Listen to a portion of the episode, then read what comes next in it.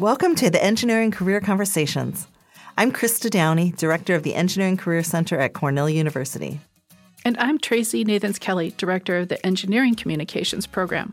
We are excited to bring you this forum where we will host lively conversations that we hope will inspire you.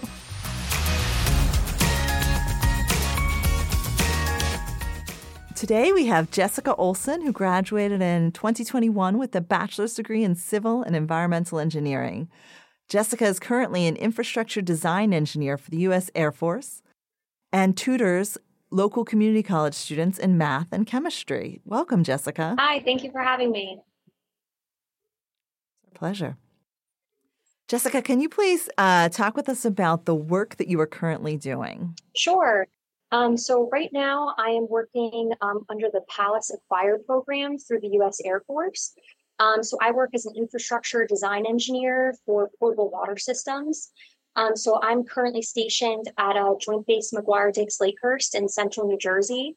Um, and the base is really interesting because it has Army, Navy, and FBI and Air Force all located on the same base. Um, so I'm responsible for designing the infrastructure that allows us to get water out of our tap.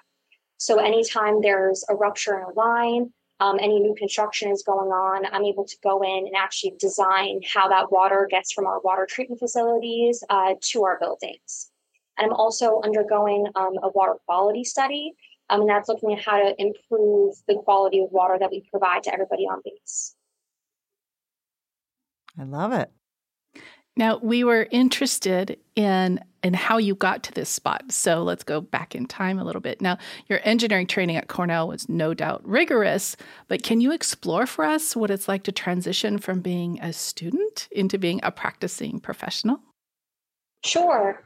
Um, so I actually participated in the co-op uh, partnership while I was at Cornell. Um, so that was really influential for me to take a break in my education and understand what an office environment is like. So I did my co op with Langan Engineering and Environmental Services, which is a private consulting firm. So there's also a dichotomy there between my government practice now and then private consulting. Um, so that was a, a, a different experience in the way that we were the the client where we were contracted out to do work all over the country. So we were building Amazon warehouses in Colorado to monitoring landfills right in New Jersey. And now working for the government, we are the owner. So we're able to execute whatever work need be. And making that transition from my education to working full time has been really interesting for me because when you're at school, you kind of have short term goals set up. I have this assignment due by this date. I'm going to be taking these classes next semester. We're now working on years long projects. So I have to kind of transition my short term thinking to long term thinking and then also try to keep up to date in the field. Now that I'm kind of separated from learning about all these advanced technologies, I have to put in the effort up front to learn about what's going on in academia while I'm kind of sequestered away in my cubicle. As an instructor, that's a really interesting point, right? Like things are chosen and we give them to the students and they read them. And now you have to be really self directed. How do you choose what to read or, or where to plant your, your time in keeping up to date? Sure. So I've actually joined a lot of um, email lists through universities that I'm interested in their research. So they'll send out monthly reports on what they're doing in their labs. Um, and I find that really informative to be able to read up on the, the research that's actively ongoing because by the time that that information is disseminated into the public via the news or textbook, um, or some sort of magazine that's sent out through a professional society, it could be years before that information comes to, to professionals in that way. So I think it's important to be invested in, in that source of information. That's a really interesting point about that lag time. You know, the the the newsletters where they're basically bragging on the research that is being done in the moment is a much different thing than waiting for the journals to come out. That's a great point. I love that. That's so great for our faculty to hear, but also for our students who are thinking about undergraduate research and thinking about the impact that might have. I love that. Excellent. Uh, speaking of students, so you tutor students at a community college. It's a wonderful way to reach out. And I'm wondering, what is it about that work that you find invigorating and uh, exciting and maybe even challenging? Sure. So the the major challenge that we're seeing now is there's still a lag from pandemic style learning. So students that didn't connect with the the online modality um, are having trouble as they're progressing into their more advanced courses. So it's it's challenging for me to sit down and see that they may be taking calculus one, but they're struggling with pre-calc concepts. So I really have to sit and think about the progression of a math or chemistry based education and find those building blocks. Because as you you know you get older you learn more you go into the workforce and you're doing this stuff regularly you kind of jump over steps in your head and you don't necessarily think about every single minute calculation that you're doing or even how you developed those roots of thinking. So to be able to sit down and think about each individual step has been really helpful for me to to understand how I've gotten to this point and then just being able to help these students they're kind of in similar situations as I am where a lot of them are working full time taking classes at night which I've done before. Um, they have families. So it, it's really interesting in the community college environment to see how everyone is still reaching out for education and how we could help them achieve that. I think that connection to the community in that way is just so important and interesting. And I applaud you for doing that work. It's hard work, isn't it, to to walk in and do that tutoring. It's different every time. Exactly. And in, in the community college, we actually have our own tutoring center. So students can uh, have walk-in appointments, scheduled appointments, and someone's always there to help. So it's a unique experience compared to some universities where you have to reach out to a TA who may be busy with their own research or teaching other courses. So being able to be available is really important to the students. So did you I, I just I'm curious more than anything. You chose to do this tutoring at the community college because fill in the blank? Sure. So I have taken classes there ever since high school. So I'm actually in my hometown right now. Um, so I was taking environmental science courses there, biology courses through the community college on my summer breaks at Cornell, I'd be coming back and taking courses and, you know, topics that I just didn't have the time to investigate while I was at Cornell. So I was taking psychology courses, philosophy courses, things that didn't necessarily fit into my engineering curriculum. And so now coming back home and working my full time job, another adjustment that I've been going through is you don't necessarily have homework. You go from your nine to five, and then you kind of have this empty space that you have the opportunity to fill.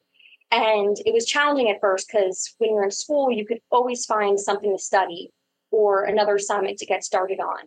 So being able to actually explore anything that I want to do is really valuable to me. So just looking for things to volunteer with, um, ways to get involved in my community in ways that I've missed out on for the four years that I was gone.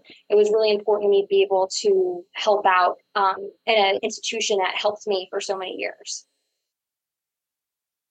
That is such a generous, positive, growth mindset, wonderful thing for for all of us to hear. Thank you for that. Thank you. I love that. So these students that you are tutoring and also thinking back to yourself when you were one of those high school students or you were a first or second year student um, at Cornell, what what do you wish you knew back then?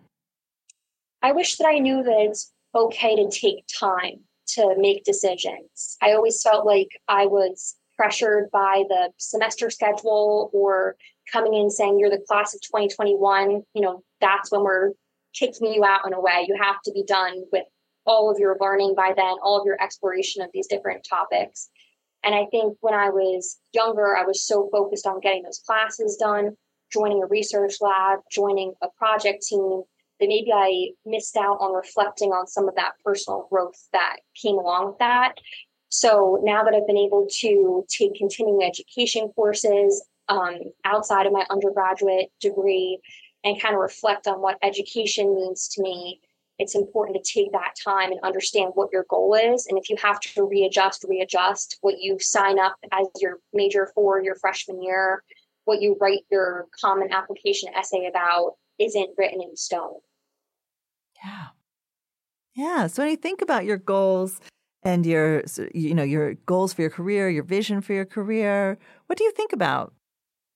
I'm really interested in going back to graduate school. Um, so I actually applied for master's programs for the upcoming academic year. So I'm hoping to transition my focus into more hands on work. What I do now is partly design work on the computer, mixed in with some field work, going out and seeing what the actual construction is like, what these facilities are like. But I loved being in the lab. That was really the hallmark of my undergraduate experience. So I'm looking to go back and do more research in water quality, whether it be emerging contaminants of concern or water management, um, and then trying to transition that to my career in the DoD, where you could research in national laboratories, or you could work hands on at any of their facilities. Um, coastal resilience projects is another sector that I'm interested in delving into, um, or you can stay within this environmental civil sector. Uh, I, I have a question that comes it's not on anything that we had thought about before, but as you've been talking, I'm recalling some work that I did with uh, water remediation people. It was a private company. Mm-hmm. Water remediation people with the Bureau of Indian Affairs, and water remediation people with uh, the Army inside the Department of Defense, actually on site in Afghanistan. So think I'm thinking about these three folks that I worked with in the past and your point about having the time. You know, when you're in school, there's these semester blocks, or here's your midterm, or whatever. But having these expansive projects that are multi year, how does that mindset kind of change the way that you do the problem solving? So, when I think about these projects now, I have to think about the regulations and the research that's going into it. So we're at a really interesting nexus of water research now because we're starting to understand these emerging contaminants of concern. So whether that be PFAS or benzene, things that we've been using for decades, but within the last few years have realized the negative impact on human health, accumulation in the environment. So it's interesting with having to balance the work that's been done previously with all these new findings that are coming about so quickly. So your projects, they're never really done. They change day by day, making sure that you're staying up to date with these federal regulations. So in that case, I am a student of water policy where I have to keep referencing these websites, keep referencing these same laws that are updated with different addendums maybe every year now. So even within the next 10 years, I think the way that we do things will speed up, but also become more challenging, and that we have to face these remediation concerns. That's really, thank you for that. Uh, you know, because I've noticed it's such a big difference here. Um, Krista has a question for you now. Here, impressed with just your growth mindset, your openness to learning, your eagerness to learn really is coming out and shining through all of this, and knowing that there's so much more out there to learn and that um, things, information's changing as we go along. That's an important message for all of us in every field. Uh, but for your field, it sounds like you are particularly drawn toward a vision of clean water for everybody. You know, there's something there about water, it, some related issues. And I'm wondering what are some other organizations that are important collaborators toward this brighter future, this brighter vision of yours? So, the issue with water policy um, and maybe the benefit in some situations is that, you know, there's the federal umbrella through the EPA of who, you know, formally decides on all of these regulations. And then there's state level regulations, even down to the local level, and then private organizations like the World Health Organization or the, the you know clean water initiatives that come in to influence the work. But where I've done most of my work in New Jersey, New Jersey and California are considered some of the most progressive states for water uh, legislature. So that feeds into a history of a lot of water pollution, unfortunately.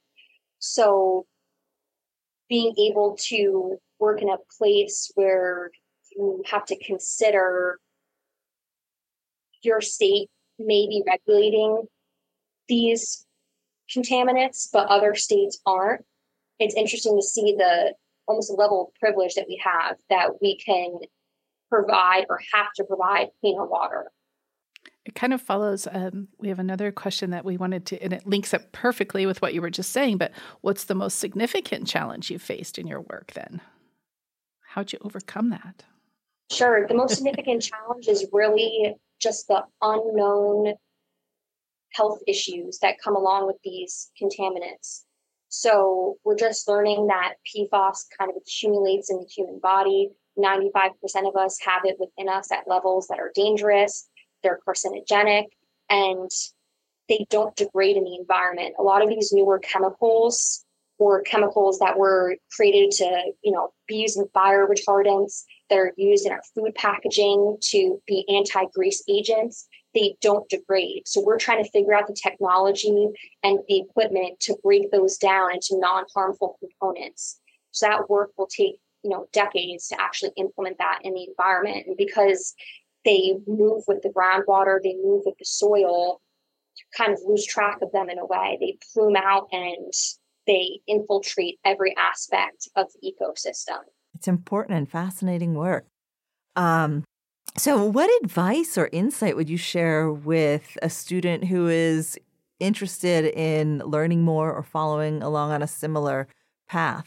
I think it was really important for me to go and do a co op um, to see what projects are out there. You could learn about it in the classroom, which we do a lot at Cornell, which is great, but being out able to actually go out there and do sampling on a landfill or go monitor these, you know, volatile substances in somebody's home, that's really important to understand what you can actually do.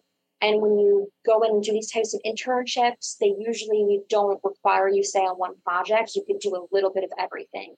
So that minimizes the pressure and the stress of having to execute and be successful on one project, which I think I was worried about because at that point I'd only taken, you know, three, two semesters, three semesters of college work. So I didn't feel necessarily qualified to be working as an engineer, but they give you just a little bit of a sample of what you can do. And that provides a lot of context and informs what elective courses you want to take, what research you want to go into. And like I said previously, the program I'm in now is a two year kind of rotational internship where I'm taking courses through the Air Force about environmental management, stormwater management, things like that, and also working on multiple projects. So if you really don't feel like you know exactly what you want to do, which is not really what I know what I want to do. I want to work in this, you know, general sector of improving water quality, but that can mean a million different uh, specific work. So it's important to have to to go in and just try everything that you can and Cornell does a great job at allowing you all those different types of opportunities through lab work, project teams, and then going out on your co-op. Yeah. Great advice. As we as we end each of these, we have a little series of quick round fun more fun questions. and so one of them that we like to ask everybody is, well, what do you like to do? All this hard work, what do you do to relax or have fun or re-energize yourself as you move through your day? Sure. Um, well, I grew up dancing, so I love to still go do dance classes, Pilates, things like that. Um, I'm grateful to still live by the ocean, so I love to. I can't swim this time of year, unfortunately, but if it was summertime, I would be swimming or just taking walks on the beach, just being in the environment. And I love to read. I've been on a Jersey beach in wintertime. It's a little chilly, but it's yes the polar plunge is coming up in a few weeks it's really nice it's, it's, still nice though right? It's a beach whatever. Yes yes on a sunny day it's beautiful. Great do you have any favorite books you've read this year that you recommend? Yeah actually i brought one here. I wrote it down on our our um, intake form but it's it's water 4.0 by Professor David Sedlak. So he is a professor at uh, UC Berkeley. And he also came to speak to my class. I took a continuing education course in wastewater management at Princeton last spring. Um, so we were tasked to read this book. Um, he came in to, to talk to us about his development of it. And it, it's a really interesting read for anyone that's interested in the, the field.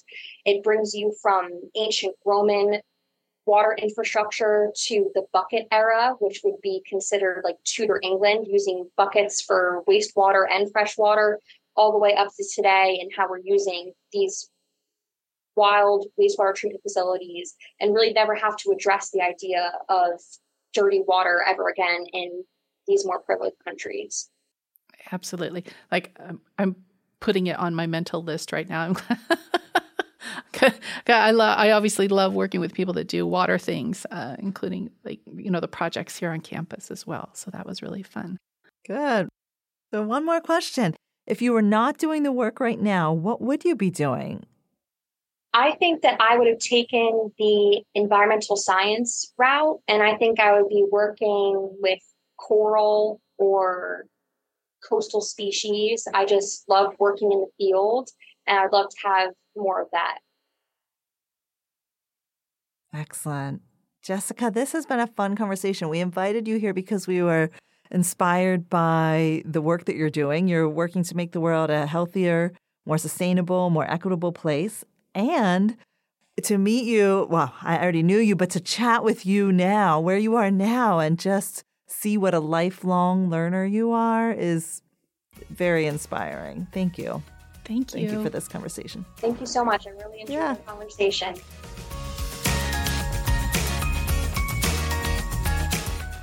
Join us for the next episode where we will be celebrating excellence and innovation among engineers whose impact contributes to a healthier, more equitable, and more sustainable world.